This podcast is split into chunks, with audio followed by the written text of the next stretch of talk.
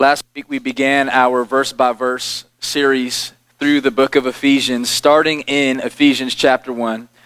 And we talked about what it means to live the blessed life. The blessed life. And we opened up in the first three verses of this chapter and talked about who the author is that's writing to us, who the audience is that he's writing to. We talked about some of the major themes of this letter, and now today we're able to pull from it and learn more about what God is teaching us about the blessed life. I believe God has a word for us today as we continue walking through this letter. If you would be so generous and willing and ready to jump into God's word with me, would you turn in your Bibles to Ephesians chapter 1? We're going to look at verses 3 through 6. And if, we, if you don't got your Bible this morning, we got the cheat sheet for you on the screen. Can I get an amen from somebody? All right, all right. But there's nothing like getting that flip or even a scroll. You can scroll to the, to the word on your phone. Nothing wrong with that. Um, we're going to look at Ephesians chapter 1, verse 3 through 6. So if you're ready, say ready. Let's jump into this word this morning. But before we do that, I want us to just pray one more time. I want us to ask God to uh, speak to our, our hearts. He's already spoken to us through worship. Um, and now we transition into another time of worship as we open up God's word and, and hear him speak to us through his word. So, would you pray with me right now? Father God, we come before you in Jesus' name. And Lord, we thank you for the riches of your word. We thank you for the truths of your word. God, we thank you that, that we're no longer slaves to fear. God, in Christ, we are children of God. So we receive that identity this morning. Maybe you don't. Maybe you don't know God as Father. Would you ask Him to reveal Him to you this morning? Would you just pray alongside me right now and say, God, open my heart. Open my heart. Open my eyes to see you as Father. I just don't want to see you as a concept. I don't want to just see you as somebody in heaven somewhere. I want to see you as God, my Father. I don't want to just see Jesus as somebody who died on the cross. This morning, I want to see the Lord and Savior, risen, powerful, adopting us into his family. God, help us to see you this morning. In Jesus' name. Amen. So the author of Ephesians writes to us. His name was, last week we talked about it. Who's writing to us here? Paul. That's right. If you missed last week, it's up on the website, walkchurch.com, and you can re- be refreshed on the intro of this letter. But this morning we're going to jump back in and we're going to pick it up right where we left off at verse 3. He says, Blessed be the God and Father of our Lord Jesus Christ, who has blessed us in Christ with every spiritual blessing in the heavenly places, even as he chose us in him before the foundation of the world, that we should be holy and blameless before him. In love, he predestined us for adoption to himself as sons through Jesus Christ, according to the purpose of his will, to the praise of his glorious grace with which he has blessed us in the beloved. Amen? Amen. Let me ask you a, a, a quick question. Does anybody um, have a favorite type of steak that they love to eat? Anybody? What's your favorite steak? Give me one, somebody. New York steak. Ribeye steak. Give me one more. Porterhouse, I like it. I was waiting for somebody to say my favorite steak. My favorite steak is the filet. Come on, anybody? Filet mignon, filet mignon. All right, the filet. And here's how I always tell if it's like a, if it's really like a super good filet. If you can just take that knife and just slice right through it. You, anybody? Can anybody feel what I'm saying here? What does this have to do with God's word this morning? Um, here's what this this has to do with God's word. I believe that as we approach Ephesians chapter 1, verse 3 through 6, we are not getting ready to eat on a McDonald's hamburger.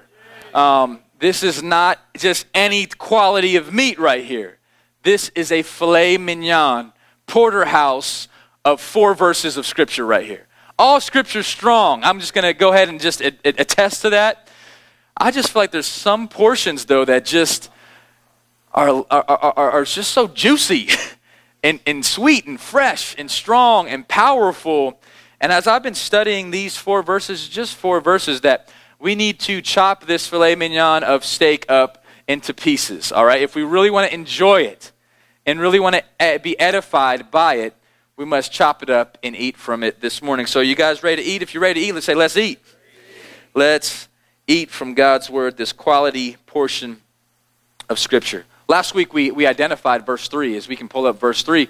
Uh, Paul writes, as in the introductory moments of this letter, he says, Blessed be the God and Father of our Lord Jesus Christ, who has blessed us in Christ with every spiritual blessing in the heavenly places. Here's why this is important for us this morning.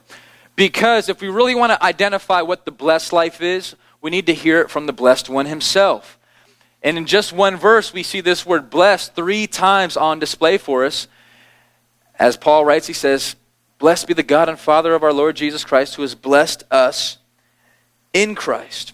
This word in Christ we've highlighted here because it's a very important piece to the puzzle that we see in Ephesians 1. It's very important to the Christian life. It's not just important, it's everything in the Christian life.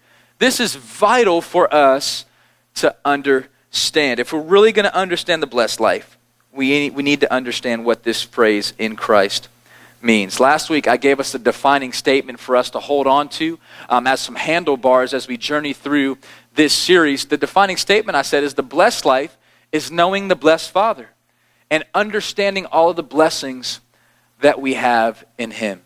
Here's why this is going to be a working, defining statement for us because as we journey through Ephesians chapter 1, he's going to begin to unfold for us all the blessings that we have in him. And here's the key we need to understand them.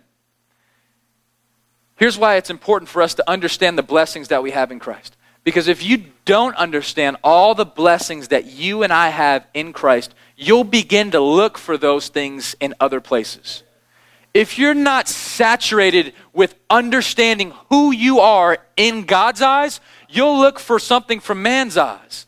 Or you'll start to look for affirmation from other places or other means or other devices when God says, no, no, no, the blessed life is understanding who you are in me, in Christ.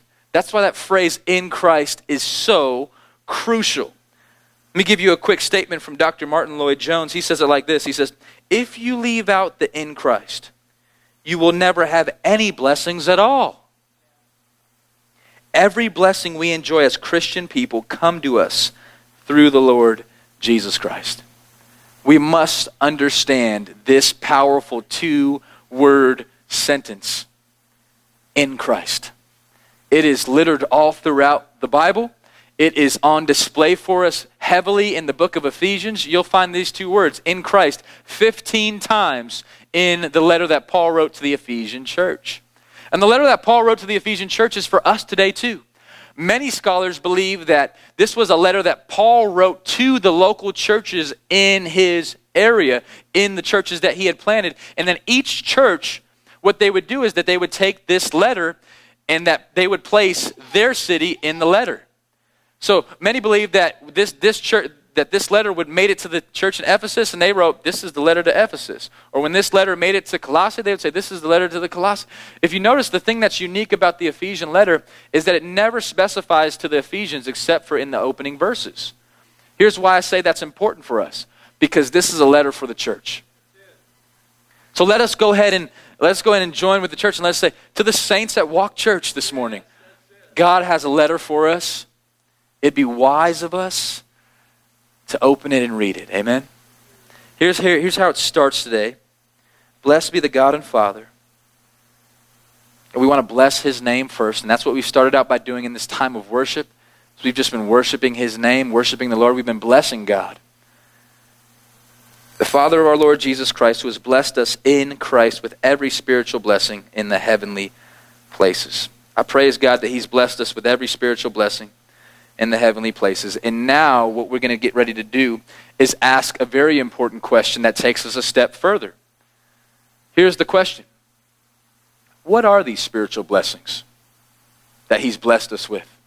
If we really want to understand the blessed life, we need to understand what are the spiritual blessings in the heavenly places that He's blessed us with. Because you could be thinking spiritual blessings as something that maybe they're not. See, I, I, mentioned this last week 46 million people have posted about blessed. I'm blessed. But I want to I want to be careful to say, hey, are we going to let that define what blessing is or are we going to let God's word define what blessing is? We start out in verse 4. Verse 4 he says, "Even," and here's why he says even because he goes, "I want you guys to know now what the blessings are." And we're going to cover a few this morning, but we're going to cover a lot more on this journey through Ephesians. He says, even as he chose us in him before the foundation of the world, that we should be holy and blameless before him. Let me give you guys the first blessing that we have in Christ. All right, this is an important one. The first blessing is to be chosen. The first blessing that we have in Christ is that God looked upon sinful people like you and I and said, You know what? I choose you chosen in him. Chapter 1, verse 4, the first part says, Even as he chose us in him before the foundation of the world. This is a huge, huge doctrinal importance for us to understand today in the life of being a Christian. I'll tell you what, I, am still kind of being reminded of this. I was actually been playing in a basketball league this summer, and it's, it's for a bunch of guys that are either professionals or college, and they invited me to still play. And I was at the gym this past week, and they were like, "Hey, Hayden, man, glad that you're here, glad that you're playing." And I said, "Man, I'm just thankful to be chosen to be able to still play. I might not be the guy I once was, but just to be chosen is a big deal. I'm just thankful to be here." And I'm reminded that you know what? To be chosen is a big deal. Just to be invited, right? No, nobody wants to be like excluded but, but to be chosen is a huge word that we want to focus on just for a moment in Ephesians chapter 1. The biblical idea that this refers to is often known as the doctrine of election. This is a powerful statement. It can also be controversial. It can also be uh, weighed in different ways and interpreted in a variety of different ways. I just want to give us a little bit of commentary and reflection on what it means to be chosen, or in other words, what it means to be elected by God. Election oftentimes is referred to as a political word, right? I think it's lost its context because it's really a biblical word. To be chosen, to be elected, means that God locked in on you and said, you know, I, I choose you. And think about this for a second because I want to clear something up. And this might sting a little bit, all right, church? I'll ask for forgiveness later, okay? But but here's the reality. You and I are not people worthy to be chosen by God. Like there is no reason why God should look at the bunch, whoever's in the bunch, and say, you know what? I'm going to elect Hayden out of the crowd. The realities of the scriptures teach us that we are sinful, that means separated from God. We are wicked. We're evil people. We are not desirable people. We are not the most uh, awesome, although you may think you may be. You, you might think, like, hey, I'm the most awesome person today. Like, everybody should probably worship me or praise me or like me because check me out. It's all about me at the end of the day. And the reality is, it's it's not. We've totally blown it. We're, we're messed up. Romans chapter 3 says none of us desire God. None of us would choose God. Romans 3 tells us that if God was right in front of you and you had sin right next to him, you 100% of the time would choose sin over him. 100% of the time, you would say, I'm going to choose sin unless he were to choose you first. Unless he were to say, you know what? I love you so much that I want you. That the God of the heavens would say, I would elect you to be part of my family. That I would choose you to, to save, to adopt, to add to my team. Like, why would God give you a jersey? And say, I'm, put, I'm putting you in the game. I want you on my team. I know for me, let me just give you guys my personal story. Growing up here in the city of Las Vegas, not necessarily having a Christian background in the sense where I was going to church week in and week out, I was reading my Bible, that just isn't my testimony. I got to college as an idolater. I was playing the game of basketball, and that was the God of my life, lowercase g. And here I am on the college campus pursuing my own journey, pursuing my own life, pursuing my own testimony, pursuing my own passions. Like I said, God was number 11 on my top 10 list. Like he's out there somewhere. And sure, I believe in him. Sure, one day I want to go to heaven, but I don't care anything about who he is. Or if you would have asked me what the blessed life was, I would have given you an answer like the 46 million people. I said, I'm living the blessed life, and I talked all about me. But what happened is, I believe that God, during this season of my life, began to ferociously pursue me in ways that I couldn't deny. Like I said, I wasn't like, you know what, I'm going to college to find Jesus. That's what I'm going to do. I'm going to go there, and you know what? I'm going to find him. He's there somewhere. I wasn't thinking about that. But I have to, I have to attest to you guys today that God was thinking about that with me. I don't know why. Except because He loved me. And God met me there on the campus and He said, Hey, I'm getting your attention, buddy. And there was a man named Joe Dizelle who began to share the gospel with me through the ministry of Fellowship Christian Athletes. He began to walk with me and be patient with me. And I began to get the Bible and open it up for myself. And God began to speak to me through His Word and say, Hayden, I'm calling you. I'm choosing you. I'm calling you to be mine. It didn't have anything to do with church planning or pastoring, it just was mine. He said, I'm just calling you to be mine. And I'll be honest with you, church, I wrestled with that. Because I wrestled with the cost of that. What are people going to think about me? What are people going to say about me? What am I going to have to give up? What am I going to have to say no to, to say yes to this calling? And I wrestled with that, and God was patient with me. And God still pursued me. And God still walked with me. But his calling didn't change, his choice didn't change. And then one day I surrendered my life to him. And I said, Jesus, I'm going all in. I don't know what tomorrow looks like. I don't know what next year looks like. I don't even know what today looks like. I don't know how I'm going to do this. I just am putting my yes on the table and saying, God, I, I surrender to your will. I surrender to your team. And I'm, and I'm going to I'm going to allow you to choose me. I'm going to follow you. The doctrine of election is a beautiful doctrine because it's actually the, the good news for us that God would choose somebody like you. If you're a Christian today, it's not because you did something, it's because He did something. If you say, you know what, I believe in Jesus, it's because He chose you and because you responded to His choosing. That's a good news message. It's not a concept that someone just made up. It's a doctrine that's relayed through the scripture. I love how John Stott says it. He says it so eloquently. He says the doctrine of election is a divine revelation, not a human speculation. It's not somebody who something that somebody just made up, you know what, God's choosing people. No. It's something that is on display through the scripture. Charles Spurgeon says it like this. He says, "Whatever may be said about the doctrine of election, it is written in the Word of God as with an iron pen. There's no getting rid of it.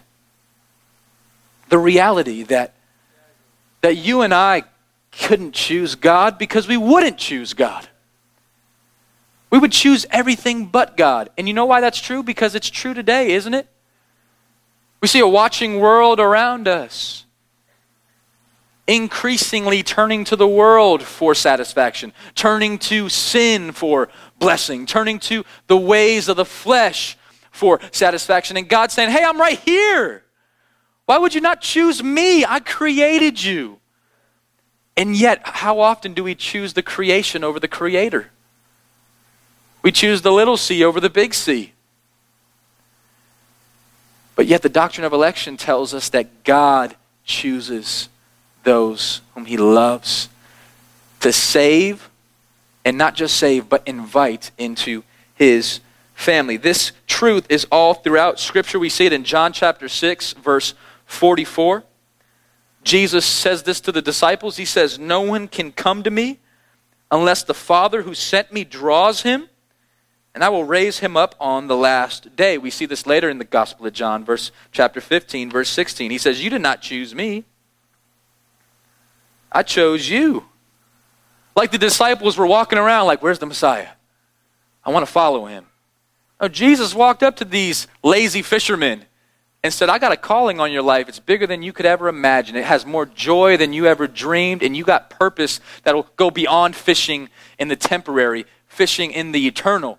And Peter said, I want that. Thank you for choosing me. And you guys know Peter was no, right? He, he, he was not the perfect disciple, was he? We could all relate to Peter in some way. And same with the gospel writer John here. He says, Hey, Jesus says, You did not choose me. I chose you and I appointed you. That you should go and bear fruit and that your fruit should abide. So that whatever you ask the Father in my name, he may give it to you. We see this later in the epistles as the Apostle Paul writes to the church in Thessalonica. He says, We ought to always give thanks to God for you. 2 Thessalonians 2. Brothers, beloved by the Lord, because God chose you as the first fruits to be saved through sanctification by the Spirit and belief in the truth. 1 Thessalonians chapter 1 verse 4 through 5. He said, "We know, brothers, loved by God, that he has chosen you because our gospel came to you not only in word but also in power and in Holy Spirit and with full conviction." Maybe if you hear the gospel and you began to be convicted and your sin becomes real to you and your state before God as somebody who's destined for eternal hell becomes real to you. And l- unless, unless you would turn to this loving Father and receive His grace and become His child and follow Jesus as your Lord and Savior, then your testimony changes. And your story is made new because to be chosen by God is such a beautiful thing. Amen. What a gift from the Lord. He, he, said, he writes to the Thessalonians, he said, Hey, my gospel came to you with power, in full conviction. God is saying, I'm, I'm choosing these brothers and sisters and believers to invite into my family.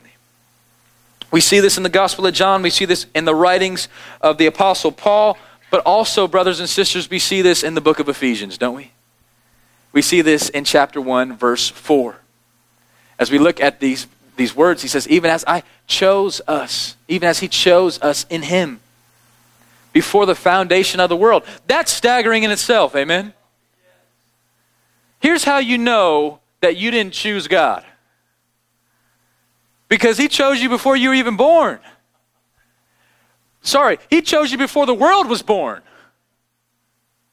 Like that's how sovereign and good our Father is, is that He locked in on you and He said, you know what? That person's going to have a lot of sin in their lives. They're going to struggle, whether from age six or maybe at age 60. God says, at some point, I'm going to choose you and you're going to be mine. He didn't have to choose anybody, did He? Like when God caused the flood to happen in Genesis chapter 5, that wasn't His fault. He was righteous in doing so, church. Like if you read up to that point, you'll see people who were sinful. Genesis 5 tells us that every thought of the mind was sinful, every desire of the heart was sinful. And God said, This is not what I called and created when I made creation. And so God caused the flood as his divine appointed wrath for those people because of their sin. And then God says, after that, He says, I'm not going to do that again. I'm going to do something different. Even if people get sinful, I'm not going to do that again. What I'm going to do is I'm going to choose people. I'm, I'm, gonna, I'm not just going to send a flood. No, I'm going to send my son. And my son will pay for their flood. My son will pay for their sin. My son will pay for their death. My son will pay for them in order for them to be adopted into my family. That's why this, I mean, we got a clapper. I'll clap with you. Why? I'll clap with you. Why? Um, he says, even as he chose us in him. Don't, don't miss the in Christ, right? That we're chosen not because of our good deeds, not because of our merits, but in Him. We, we are chosen in Christ before the foundation of the whole entire world. This is amazing. Commentator R. Kent Hughes says it like this He says, A God who chose you before time, when only He existed, will not leave you victim to the time and tides of life. Amen? Maybe you'd be thinking, you know what? Is God going to leave me? I, I failed him one too many times. Is he going to let me go? Is he going to stop working in my life? Is he going to just let me drown? God, are you real? And God is saying to you this morning, hear this as a prophetic word from God. He's saying to you this morning, I chose you. Like, I, I chose you before you were even born. You don't surprise me. Like, your sin is not surprising to God. Your mess ups are not like wowing God, where He's like, oh, I chose the wrong person. Good night. I got to do something now. I got to cut him from the team. That's, that's worldly thinking. The God who chose you before the foundations of the world, when only He existed, He is not going to leave you victim to the waves and tides in this life. Again, this life is a temporary life. This life is a speck. This life is, is a mist. When it's cold outside and you breathe and you know you got the mist that comes out. It doesn't happen much in las vegas but on the really really cold day in december in las vegas right? And you're like ooh it's really cold because i can see it when i breathe. But then it just goes away. God says that's how long your life is. I mean what is your life? The, the, the writer james says. He says what is your life it's just, a, it's just a snap of the finger in the eyes of eternity so, what are you going to do with it? It's people and men and women of God who have been chosen by the Father Himself. R. Kent Hughes continues, he says, It is not by accident that as Paul begins his overture of blessing, he opens with celebrating the blessing of being chosen. Paul could not get over it, and neither should we. It's important, church to understand this truth because there's so many people looking for affirmation and looking to be chosen and looking to be celebrated from the world. Amen? Like, I just want somebody to know me. I just want somebody to like my photo. I just want somebody to, like, congratulate me. I just want somebody to choose me. I just want to be in a relationship. And we look for all these different things, and God's saying, I know, but I chose you. Am I not good enough? Is my love for you is somebody to like top my love? Like even the person that may be your spouse today, they didn't choose you before they were born. God did.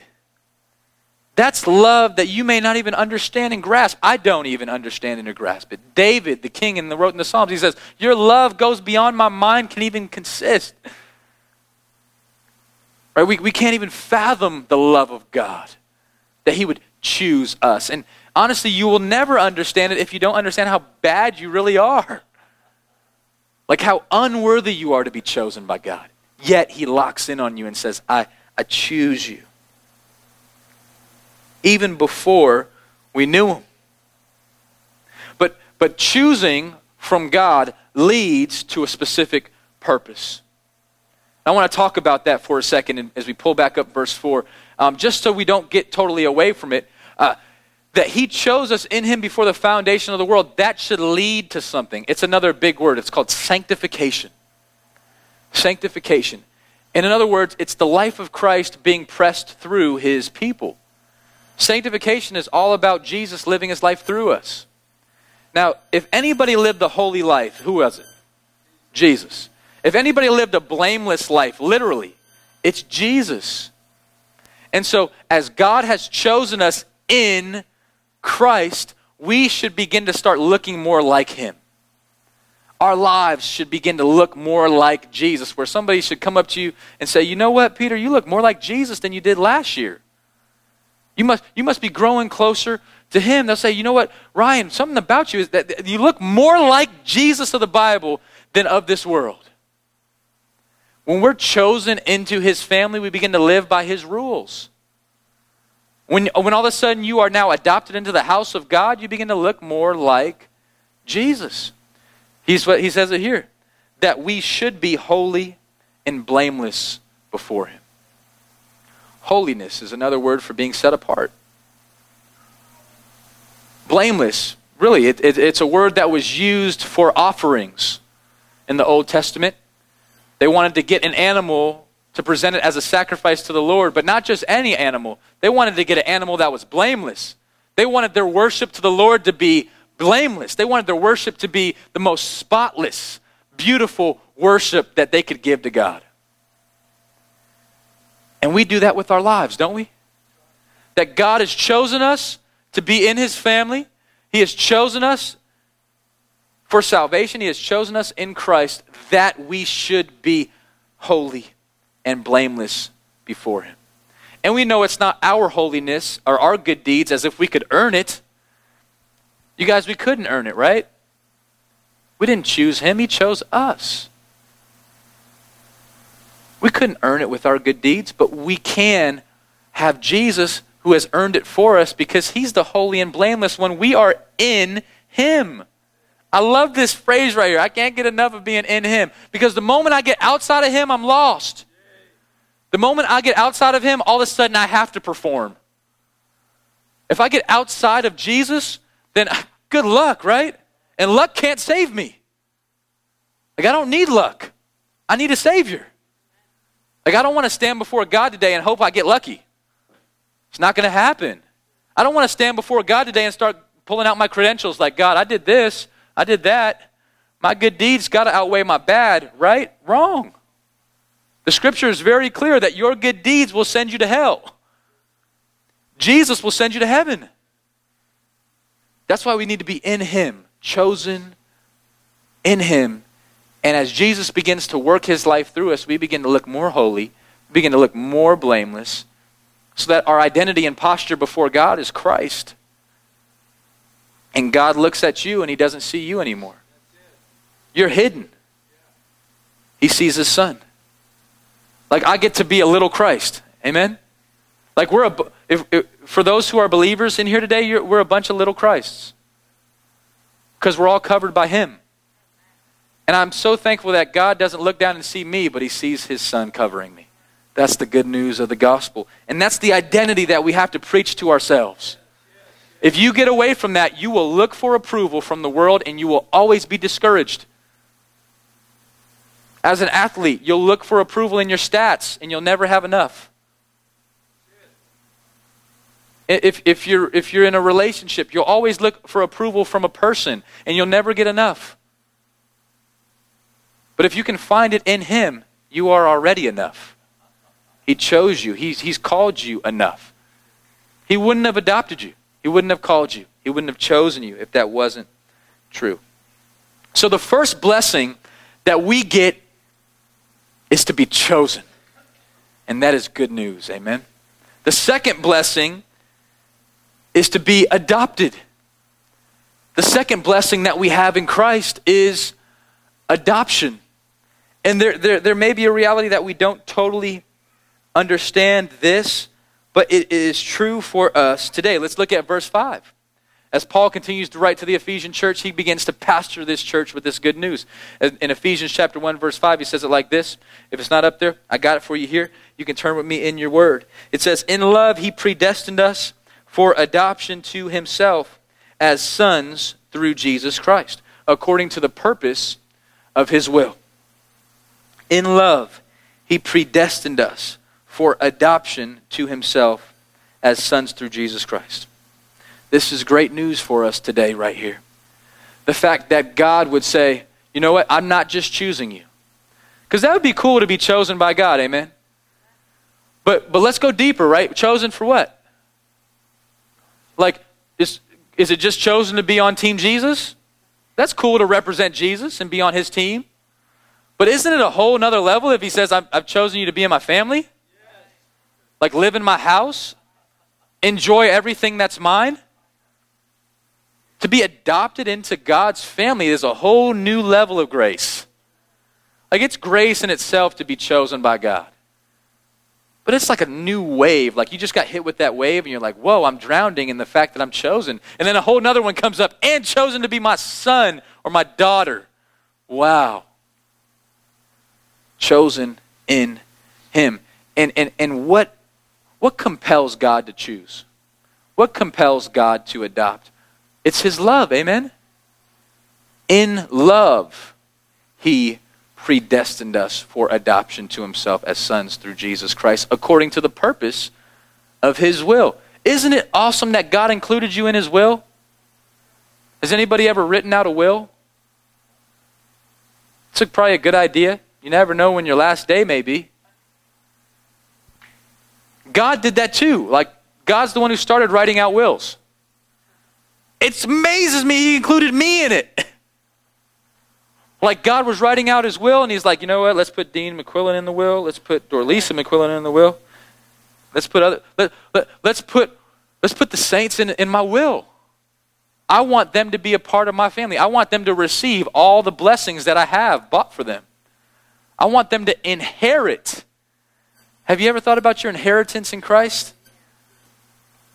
The defining reality that I've been talking about is, is very real. It's to know the Father and to understand all the inheritance that you have. What good is it if you don't know it? Like, what good is it if you don't know that you're adopted into God's family? And that is your inheritance today. And it's, it's His love that predestined us for adoption. And let me just say a disclaimer I don't want you to be scared of the word predestination. I know it's kind of like a, a taboo word in Christianity. It could be a little bit frightening or it could be a little confusing, even. I don't fully understand it.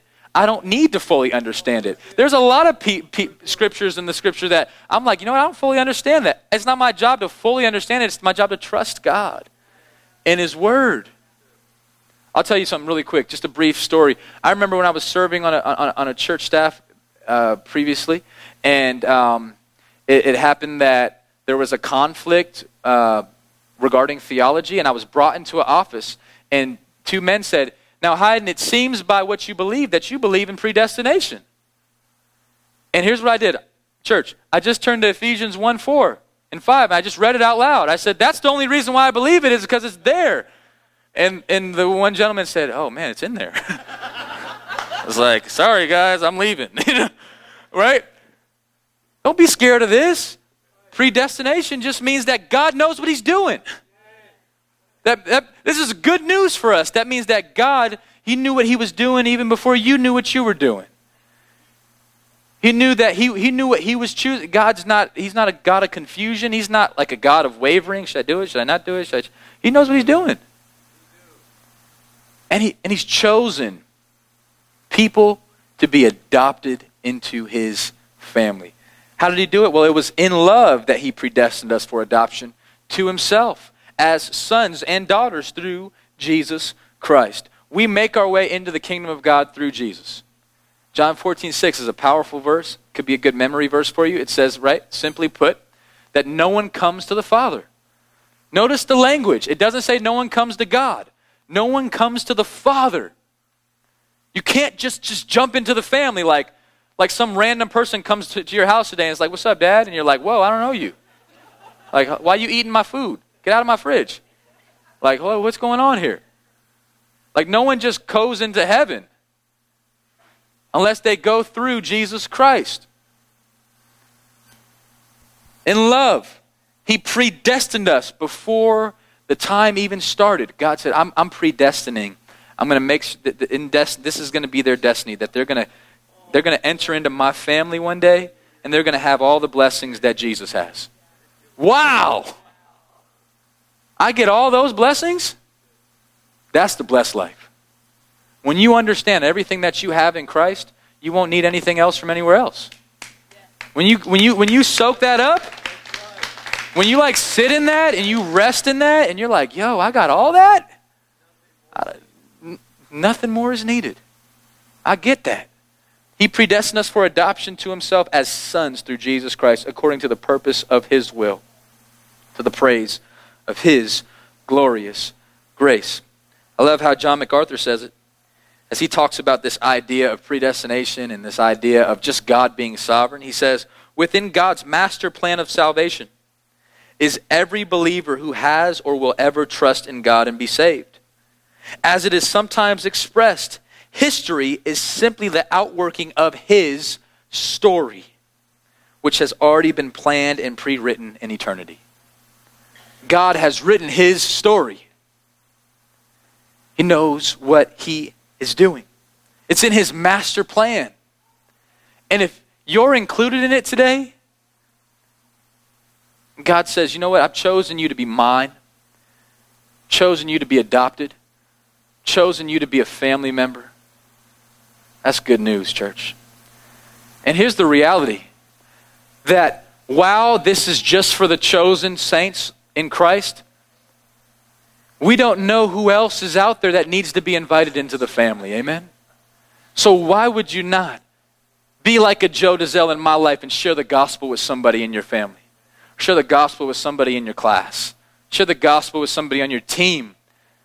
And just say, hey, I, want you to be chosen by God. Would you just believe this message? And, uh, and see if the gospel hits that person in power and conviction and see if they respond to the gospel. And you'll be like, yo, that person is chosen by God. And they get adopted into the family of God. And no longer is even about you, it's about God. We get the chance to introduce people to the Savior, to the Father. There are so many spiritual orphans in our city. Did you know that? And, and, and literally, physically, that's true as well. Right? This, this, this message could be applied to the practical side of things as well. I pray that somebody goes and adopts somebody. Really. And then shares the gospel with the person that they adopted. A double adoption. I love to see that happen. I maybe I just confirmed that. Maybe you've been praying about that. That's a biblical concept. God's the, the first one to do adoption. Even before you were born, God adopted you into his will. D.L. Moody says it like this the great revivalist who was a ferocious evangelist. He loved people, he shared the gospel with people, and he said it like this. D.L. Moody, he, he put it, um, he said, If I am adopted, I have become a child. God is no longer my judge, but my father. Right? Maybe you could take a picture of that or something. Maybe you can write that down in your bulletin. Because there's going to be a day where you need to pull upon this, where you just don't really feel like God is there, you need to be reminded that He's your Father. Maybe you think, you know what, hey, God's my judge. That's how, that's how I see Him. He's up there in heaven. He's got His, you know, His, what's that called? Gavel? you see God up there, He's just some cranky God with His gavel. You are missing it. You're missing the fact that in love, He predestined you and called you His Son. And that if you're adopted into His family, you're no, you're no longer just called, but you're a child. A child of the Father.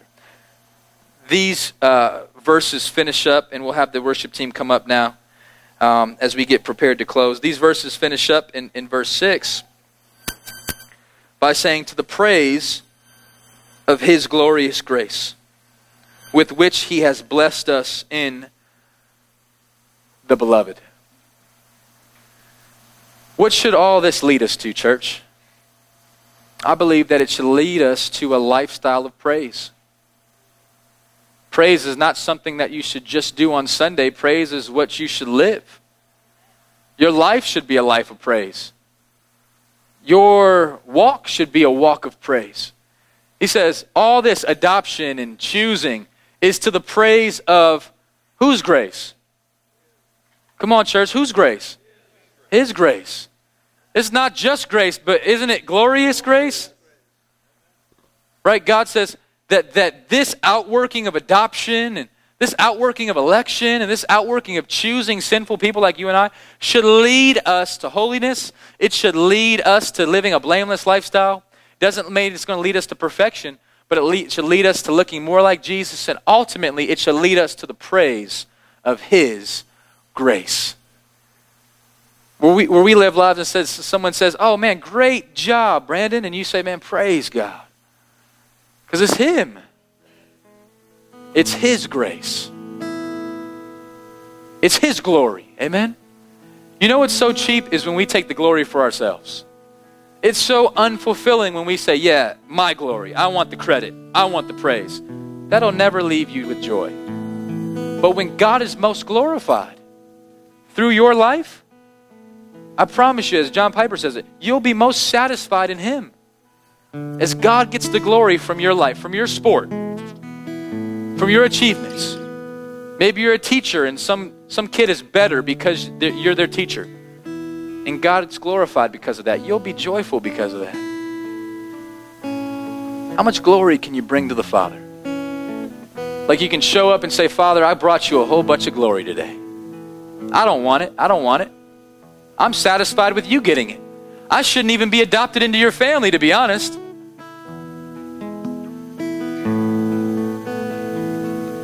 He chose you. He adopted you to the praise of His glorious grace, which He has blessed us. Amen? In the beloved. Let me pull up that defining reality, the first one, one more time. The blessed life is knowing the blessed Father. I might even change that, you guys. I might change that on the spot.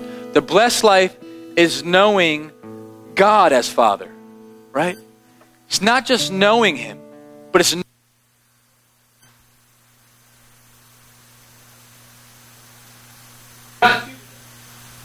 only get these two, you'll good. you will be all right. But praise God, there's many more. This will give you reason to come back next week. Learn about some more blessings that you have in the bag. Like when you become a Christian, oh man, it's like the prodigal son story. He has a coat for you, he's got shoes for you, he's got he's got life for you. Two of the things that you get is adoption. And he says, I choose you. I love you so much, I'll choose you. Wow, I never, I'm God, don't ever let me get away from that.